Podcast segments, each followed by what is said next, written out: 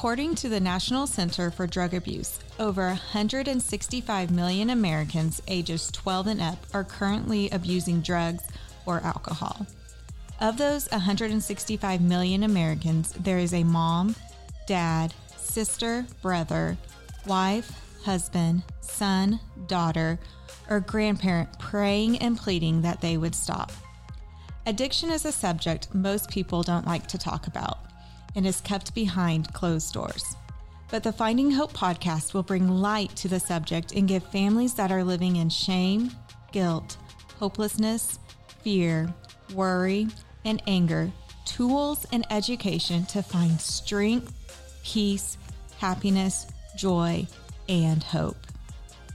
Hello, I'm Amy LaRue, Finding Hope Coordinator for Hope is Alive Ministries, and your host for this Finding Hope podcast. At Hope is Alive, our mission is to radically change the lives of drug addicts, alcoholics, and those who love them. We do this through our intentional next level sober living homes and faith based support groups for the loved ones of addicts called Finding Hope. Thank you for joining us today. I am so thrilled for the guest I have on today's episode, Miss Jenna Kemp. Jenna and I have actually known each other since kindergarten, and we attended the same elementary school. We were involved in Girl Scouts together, um, went to middle school together, high school, and then after graduation, um, we both went our different ways, but we recently have reconnected just about a year ago when she moved into one of our Hope is Alive's homes. So, welcome, Jenna. Thank you so much for having me. How are you doing today? Today, I am doing better than I could have ever ma- imagined. Um, a year ago, I was broken, and today, like I I'm blessed. Yeah, and every time I see you, you've been up and around, you know, the yeah. office area. Like you always have a smile on your face, and you just seem like you're doing just so well. And I'm I just am. so proud of you. Thank you.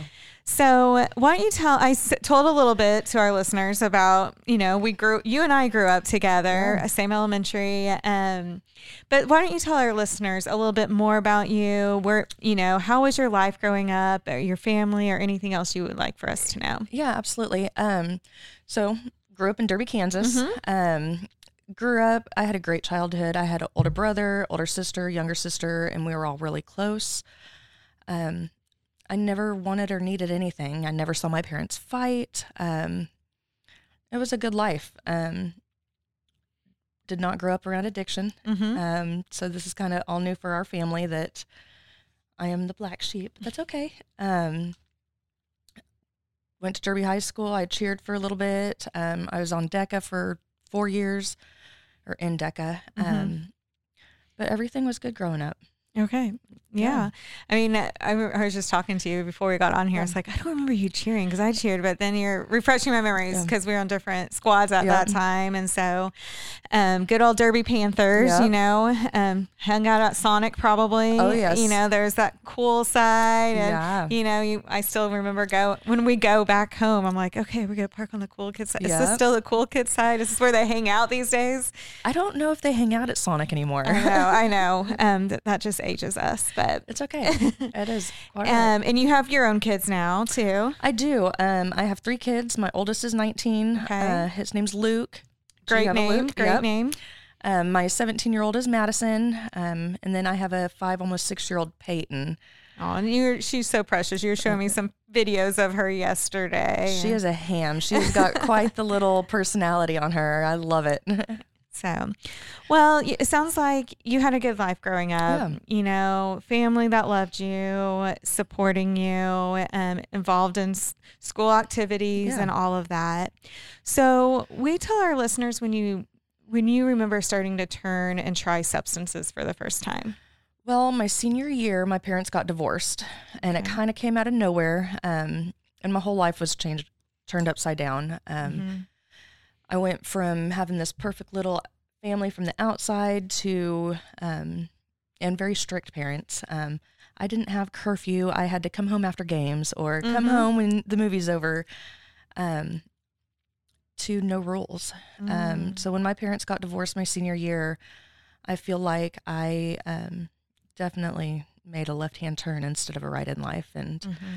um, things kind of just started spiraling for a little while. Um, that's also the, about the time I tried my drug of choice for the first time. Okay. Um, through high school, I never really drank or smoked or anything like that, uh, minus the occasional trying it out at a party or Mhm. um, but I always had to come home so I couldn't go out and dr- drink with my friends and I was usually the DD um, but during finals of my senior year is when I tried my drug of choice for the first time um, somebody at school came up to me and was like hey do you want to try some speed Mm. help you study I'm like sure that sounds like a great idea and um, before the end of the night was over I had tried coke and meth both for the first time um, So you tried all of that all in one day all in one night. And what happened after you tried that? Um, really, um, I just kept going. Um, it started that day, turned into the next day, turned into the next day, turned into trying ecstasy and doing ecstasy almost every single weekend. Um, at that point, I still wasn't much of a drinker, um, Mhm. and I didn't really smoke weed until a little bit later. Um, but once I, I mean, I remember even like my graduation. Mm-hmm. I remember I was high. Really? Um, and I met my, I met my ex-husband at the same time. Um, Mhm. But kind of after my graduation throughout the summer, he's like, like he had a big boy job. And, Mhm. um, so we kind of cooled it off and that's when the smoking weed and more drinking kind of took over. But, um, senior final finals of my senior year. okay. And then it, you so you started doing it every day, and then it may have gone, you know, calmed down a little bit, Yeah. like that summer or so. Yeah. And then, um, when did you discover that maybe you were actually more dependent on it? It wasn't more. It wasn't so much recreational or just for Um, fun, or this is what high school, you know, teenagers do. Um, when did you realize, or did it take a while for you to realize you're dependent on it? It took a while. Um, I actually I got pregnant. I was right before I turned twenty. I had Luke. Okay. Um, so there wasn't much time from high school until being pregnant, um, and then I had Madison right after that. So I had two kids by the time I was twenty two. Um, but I smoked weed. I always smoked weed, um, minus the pregnancies. Mhm. Um, and that was something that I never thought I would give up. The day I told my mom that I was probably never going to smoke weed again, like I think she was dancing. Um, because I've even told her, I'm like, Mom, I'm never. Why don't you smoke some weed, Mom? Like, yeah. no. But um, after I got divorced in 2018, I started working in a bar, which led to doing cocaine, which now ice was around instead of just meth. Um, and that is when things really started to spiral. So between uh, 2009 um, and 2014, it was constant use. It was drinking, smoking, weed, meth, all of the things. Um, and it wasn't until probably about 2013 that I realized I probably had a problem. Um, I had lost everything multiple times, started over multiple times, and um, that last time it's like, you know, maybe I need some help. Yeah. Um, So when you realized, okay, maybe I do have a problem, I need some help, did you seek out the help or did you wait longer? What did that process look like? well, I had started calling around in the Wichita area, Mhm. um, and there's not really a lot of resources in Wichita, or at least there wasn't at the time. Mm-hmm. Um, I I was told that I couldn't find a place because I wasn't pregnant, I wasn't homeless, I wasn't an IV user, I wasn't a heroin user, like all of these no's. And so when you're ready to get help, um, I've heard it a lot um, since being an HIA. You have a very short time period that somebody's Mhm. going to accept that help. Well, after no, after no, after no, I just needed outpatient treatment. I think that's the one that really got me. I'm like, no, you don't know me. Like, Yeah. I definitely need something more than just outpatient. Um, so I ended up, um, that was tw- like 2013. And then my stepsister, Lacey, died of a Mhm. drug overdose. Um, and shortly after that is when I went to Louisiana to try to get some help. So you were ready for help, but you kept saying no, no, no. You know, you know how frustrating and hope. You know, hopeless. You probably were feeling in those moments, Yeah. and like, no, you guys don't understand. Like, I need help. I want help. Yeah. But every door seemed to be closing. Yeah. I had a job, but I had no insurance. I wasn't Mm. homeless. Like just all of these no's. Um, and it was rough. Like I, I almost felt like I wasn't a good enough drug addict. like if that makes sense. yeah. Um, it's like, what do I need to do? And one of the people, they're like, well, do you use heroin? I'm like, no. They're like, well, if you did, I'm like, so you're What? telling me I need to go use some heroin in order to get into an inpatient treatment? It just blew my mind. Um, the place I went into Louisiana though, um, because obviously I can't afford thirty thousand dollars a month. I can't afford out of pocket. Um, so we found a place that the best way I can describe it is a work release. Um, but it was for people court ordered to be there. Like there was only I think eight people out of 180 something that went there willingly. Mm-hmm. Um, and it wasn't catered to us. Not that any treatments like really catered, but Yeah. um, They weren't able to meet you where you were. no, not at all. Like there Mhm. was no group therapies, there was no counseling, there was no AA, and church was a privilege. Mm. Um, I lasted three months. I was pretty proud of myself That's pretty good. of a two-year program. Mhm. but um, I ended up leaving just because I knew I wasn't going to get anything I needed there. I was away from my kids for the first time.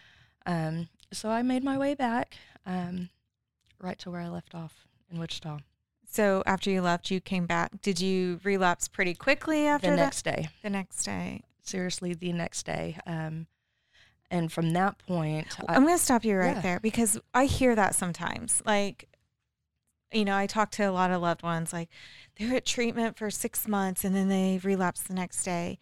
Will you explain to our listeners, like, you know, my brain's not set up the same. Like, we Mm, Yeah. just, you know, your brain is different. And so, what were you thinking in those moments? Or, I went. You have to get away from your people, places, and things. okay. You will hear it over and over again. You cannot go back to your old stomping grounds. mm-hmm. You cannot go back to your old friends. Um, I am one of those people that if it's in front of me, I'm going to do it. Okay. Um, and so I went to the boyfriend's house that I was with before I left. And of course, he was still using. Um, and that was one of my biggest mistakes. Had I stayed gone out of the state, I feel like I would have had a lot better chance. okay. Um, and that's why when I came to Hope is Alive, the decisions I made really revolved around that. Yeah. So you were there for three months, came back, immediately started using again, and then tell us a little bit more about that. Well, over the next nine years or so, I mean, I always had a job, I Mhm. worked. Um, but when I left, I had a car, I had a house, I had a job, I had all of these things. And when I came back, I had none of those things. So that was really hard for me. Um, I wasn't able to see my kids. Um, they hadn't been taken away from the court, but their dad has known me since I was 17. So Mhm. he can look at me and know that I'm under the influence of something. And so he put a stop to it. Um, and I just, I was kind of even more broken coming back. Um, but I ended up, I mean, I, I still worked. I still did what I needed to do. I ended up getting a car again. Um, but I was always using, maybe Mhm. not as heavily during certain periods. Um, like I know for a fact there was about three years that I didn't use my drug of choice, but I was drinking every day Mm. or I was smoking. Um, so you're using some sort of some- substance. some sort of substance. Um, and um, then started going back around that same group of people. Mhm. Um, Yeah. Even if I got away for a while and started to get my life under control, it's like I couldn't get away from that group of people. Yeah. Um, and as soon as I went back around that group of people, I started using again. Yeah. So you went you were constantly using. Well, and today you're clean and sober. So how did you get from that relapse continuing that cycle over and over again to where you are today? Um, it was not easy. Um, my mom always knows when something's going on because I quit calling. Mm. Um, and I had told my mom a few times, like, I'm not okay. She's Mhm. like, I, I just need you to, I just need you to suck it up and be a big girl. Like everything's going to work out. And finally, um, it was May of last year. Um, I called my mom. I said, Mom, I'm really not okay. I need you to come get Peyton. And I think and she, who's Peyton? Peyton's my five year old. Okay. Yeah. Um, and she is awesome. And this day, like, will always be engraved in my head. But I was at a park. Um, I was living with my best friend at the time because me and the boyfriend had broken up. He had kicked me out, and um, was living with my best friend and her kids and six dogs. And there's just a lot going on in that house. Yeah. Um, and so me and Peyton would escape on my bike, and I was at the park with her, and um, I just broke down, and I'm like, I can't do this. I, I don't want to be here. Um, I just didn't want to live anymore. Mm-hmm. Um, and to have your five year old with you at that point, um, and she remembers it, Mm-hmm. and that's hard. Um, but I called my mom and I said, "Hey, mom, I really, really need you to come get Peyton." Um, and so she started making plans from Texas. Mm-hmm. Um, my grandma up in Topeka. We all collaborated, and or they did. I didn't. Um, and came and got Peyton. And Monday, my mom came and picked me up. Um, and she asked me to talk to her friend, Christy Martin. Love Christy. I do too, but come to find out, my mom lied to me. They're not friends. They're well, Christy's friends with everybody, so they probably are now. Um, and Christy Martin, I got her on the phone, or she got me on the phone. Um, and let me back up a little bit. Mhm. How we even figured out about Hope is Alive is through my stepmom, Rhonda. Mhm. She is a big part of finding hope and hope after loss. And so she and that's knew- Lacey's mom. and that's that Lacey's you mom. talked about yes. earlier. Okay. Um, so we haven't had a relationship since 2014. wow. um, have not spoken one word to her, one word to my dad um, since 2014. And I didn't find out it was her until I had been here for a couple weeks. Um, but they all spoke, and I got Christy Martin on the phone, and she talked to me without judgment. Wow. And that was fine. That was good to hear after so long of not being able to hear it. Um, when she got on the phone with me, she just started asking me, and she's like, Why do you want this? Like, what are you willing to do? And that was the first time I think I realized I surrendered. I said, I will do whatever it takes. I don't care what you guys ask me to do, I will do it. Mm-hmm. Um, and that's when we talked about going to Tulsa and getting out of Wichita. Mm-hmm. So um, May 26th, I went to Tulsa, Oklahoma, into one of the Tulsa houses and started my recovery journey. Yeah. And so, how has that been? Over, I mean, it's almost been a year. Yeah, it will be a year um, in nine days. Okay, one day at a time. But Yep, yeah, one day at a time, but I am counting down that nine Yes. days. Um, I have never since forever. Oh no, I take that back. I was able to quit during each of my pregnancies. Okay. Um, so during my pregnancies, I did not use. Mhm. Um, but other than being pregnant, I have not been sober. And so, and technically, I was only pregnant for nine months, and yeah, I'm coming up on a year. So, that's awesome. um, it has been awesome. Um, I have met so many amazing people here. Um, I never grew up going to church, and having that introduced to me um, through Hope is Alive has been phenomenal. Mhm. Um, I joke around with a lot of my roommates. I like to church hop. So um, I'll go to different churches, but I'll also double dip and I'll go to two different services in one day. Um, and that's been the best part of my life, I feel like, is getting to know Jesus and Mhm. to know that I am never alone, to know that I can always pray and ask Him and talk to Him. And even if I'm angry at Him, I can. Oh yeah, I can and he already angry. knows you're angry. That's like my pastor. He was preaching about something this week, and he already knows. Like, yeah, he does. yeah. Um, and He doesn't care. Like, Mhm. he will still love me.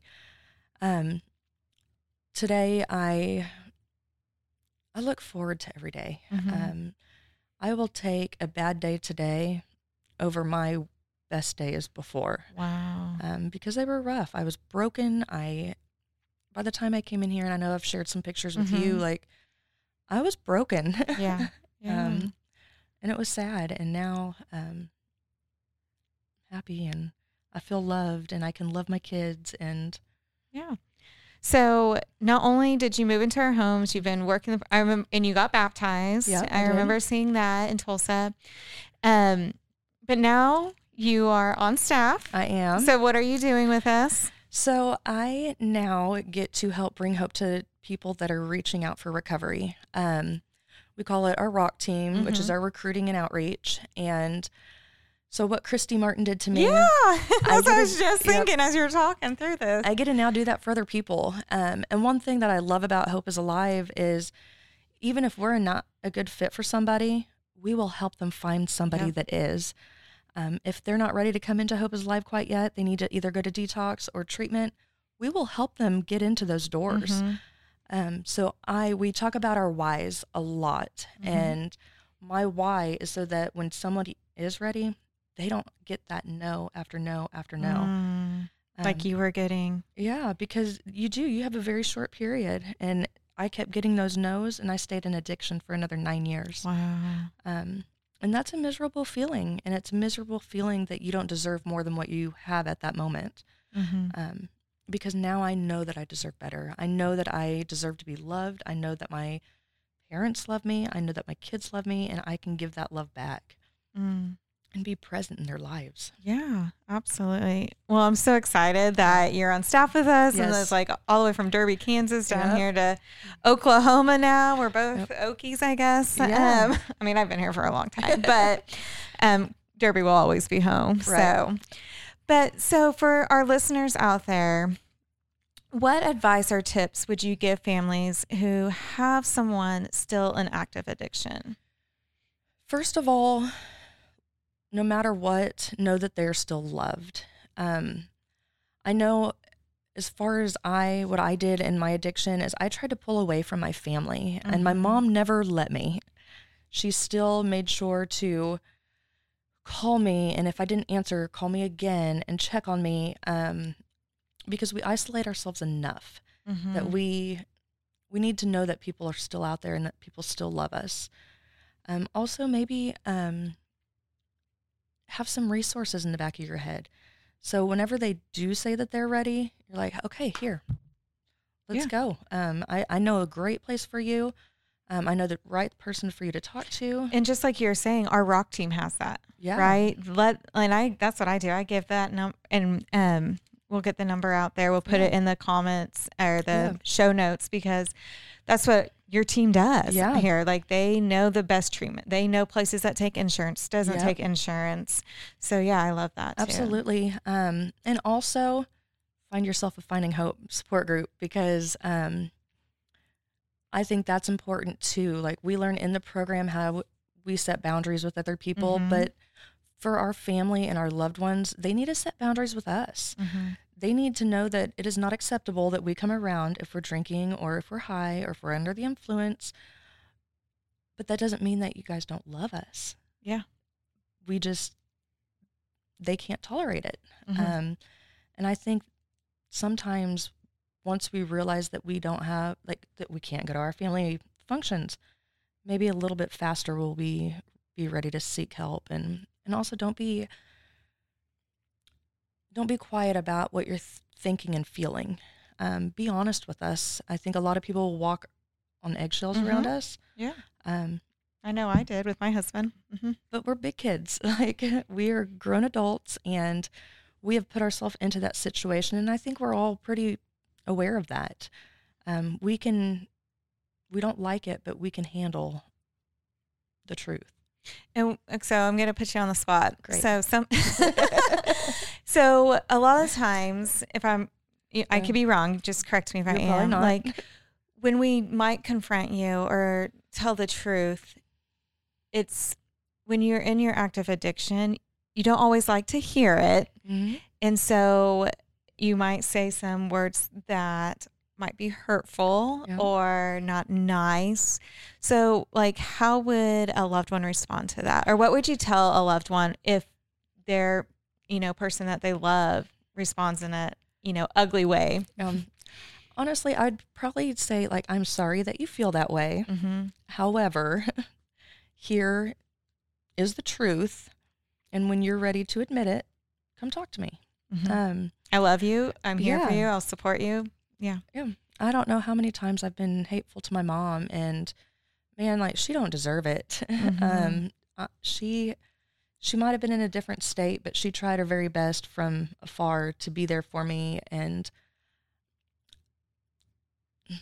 I I did not treat her like I should have. Yeah. But I always knew that she loved me and that she would always be there for me. She did make sure. No matter what you said. Yeah. I want my listeners to hear that again. You always knew that she what?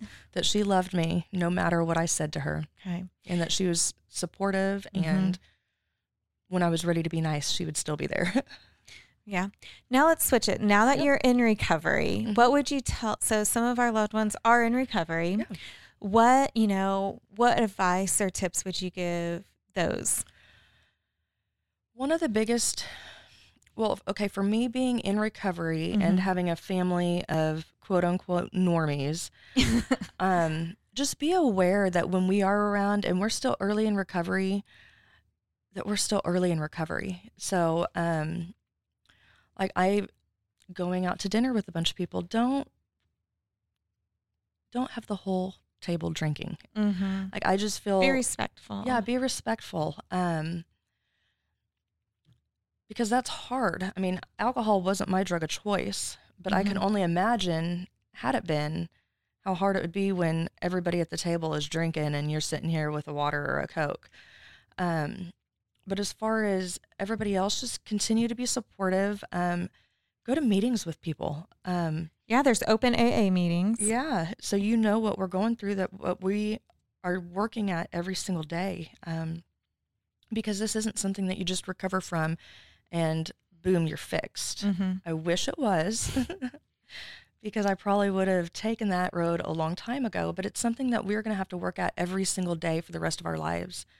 Um, but also, if you see us having not just a down day, because everybody has down days, Mm-hmm. but if you notice our weeks or like we're getting in a slump, try to get us out of it. Just let us know that you're still there and ask us to go to a meeting. Say, hey, you want to go to a meeting? I'll go with you.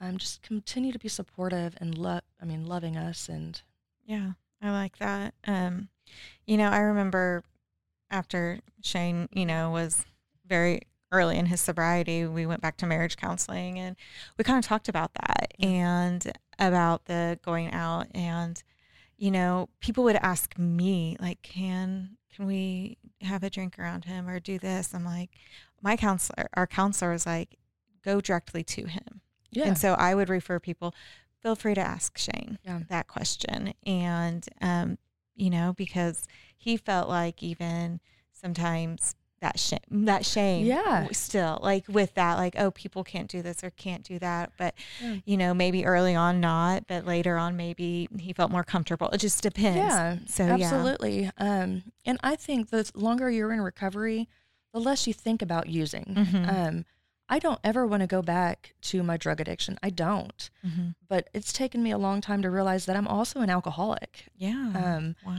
so that takes that one's been a little bit harder to deal with. Um, Mhm. And so when everyone's drinking at lunch at my favorite Mexican place, having my favorite drink, um, Yeah. I mean, it it's hard. Yeah. Um, but I also have to be able to speak up about it, yeah. and Yeah.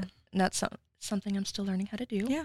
Yeah. Mhm. Feel set your own boundaries. To set my own boundaries, and um, there's certain and for us loved ones to be respectful to those boundaries i think is huge too Yeah. is like i set boundaries you learn to set boundaries and we need to be respectful to each other because Yeah. it's for my protection Yeah. from you know for my own protection and it's for your own protection yeah, my boundaries are for me. Mhm. My boundaries aren't for you. I Mhm. mean, I hope that you don't cross them, but they're not to make you feel better. They're to make me feel better and me feel safer. And um, luckily, with Hope is Alive, we get to learn about that. Yeah. Um, and it's not easy, but yeah. and it's sometimes hard. Like like my mom being a normie, it's okay for her to have a drink, but it's not okay for me to have a drink, and I have to somehow speak up and tell my mom, "Hey, Yeah. can you maybe not drink when yeah and when you I'm know around?" well maybe she's listening right now but probably because I told her I was doing this. So good love you, mom. Yeah. Um, so what you're saying is like, let's be, you know, as a loved one, your recovery is going to be for life. Yes. You're going to fight this every single day. And sometimes we, for us normies, as you're calling us, Mm-hmm. forget that, that it's an everyday battle. Like even, I mean, you have to wake up every day. Maybe sometimes you have to go minute by minute, hour Yeah. by hour. And so we need to be respectful of that. Anything else before we wrap this up that you want to share with um, the listeners today? Um, no, just I don't think so. Um, find yourself a finding hope meeting. Find if our- you have somebody in addiction, um, help them find a meeting nearby. Um, And not all meetings are created equal. So if there's a meeting that you go to that just isn't hitting home, find another meeting. There's hundreds of them out there. Um, but make sure that you guys are each taking care of yourselves and um, doing self care, as we like to call it, which is our meetings and our time with God and everything else. Mm-hmm. Um, just don't forget to take care of yourself, and you can't put all your time and energy into your loved one with a drug addiction or an alcohol addiction. Well, that's perfectly said. And I like to end each podcast with a challenge. So let's start with that. That our challenge for you guys, the first challenge I want to leave you with is share your self-love, right? Yeah. Take care of yourself, find some self-care. And you know, I always say 5 minutes a day. Let's yeah. start with that. 5 minutes, move on. What are you going to do today for you? When you feel like you need to go rescue your loved one, rescue yourself instead. Yeah. The other one, as we were talking, I wrote down the other challenge I want to give our listeners today is we can show your loved one love. Don't ever stop loving them. And sometimes that love is by setting some firm boundaries. Yes. So maybe today you need to set that firm boundary. It doesn't mean you stop loving them, you right. continue to love them through it all.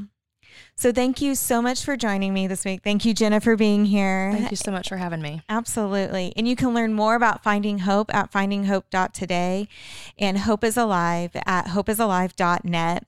We'd love for you to give us a five star review, share this on social media, and subscribe to this podcast so you don't miss our next hope filled episode.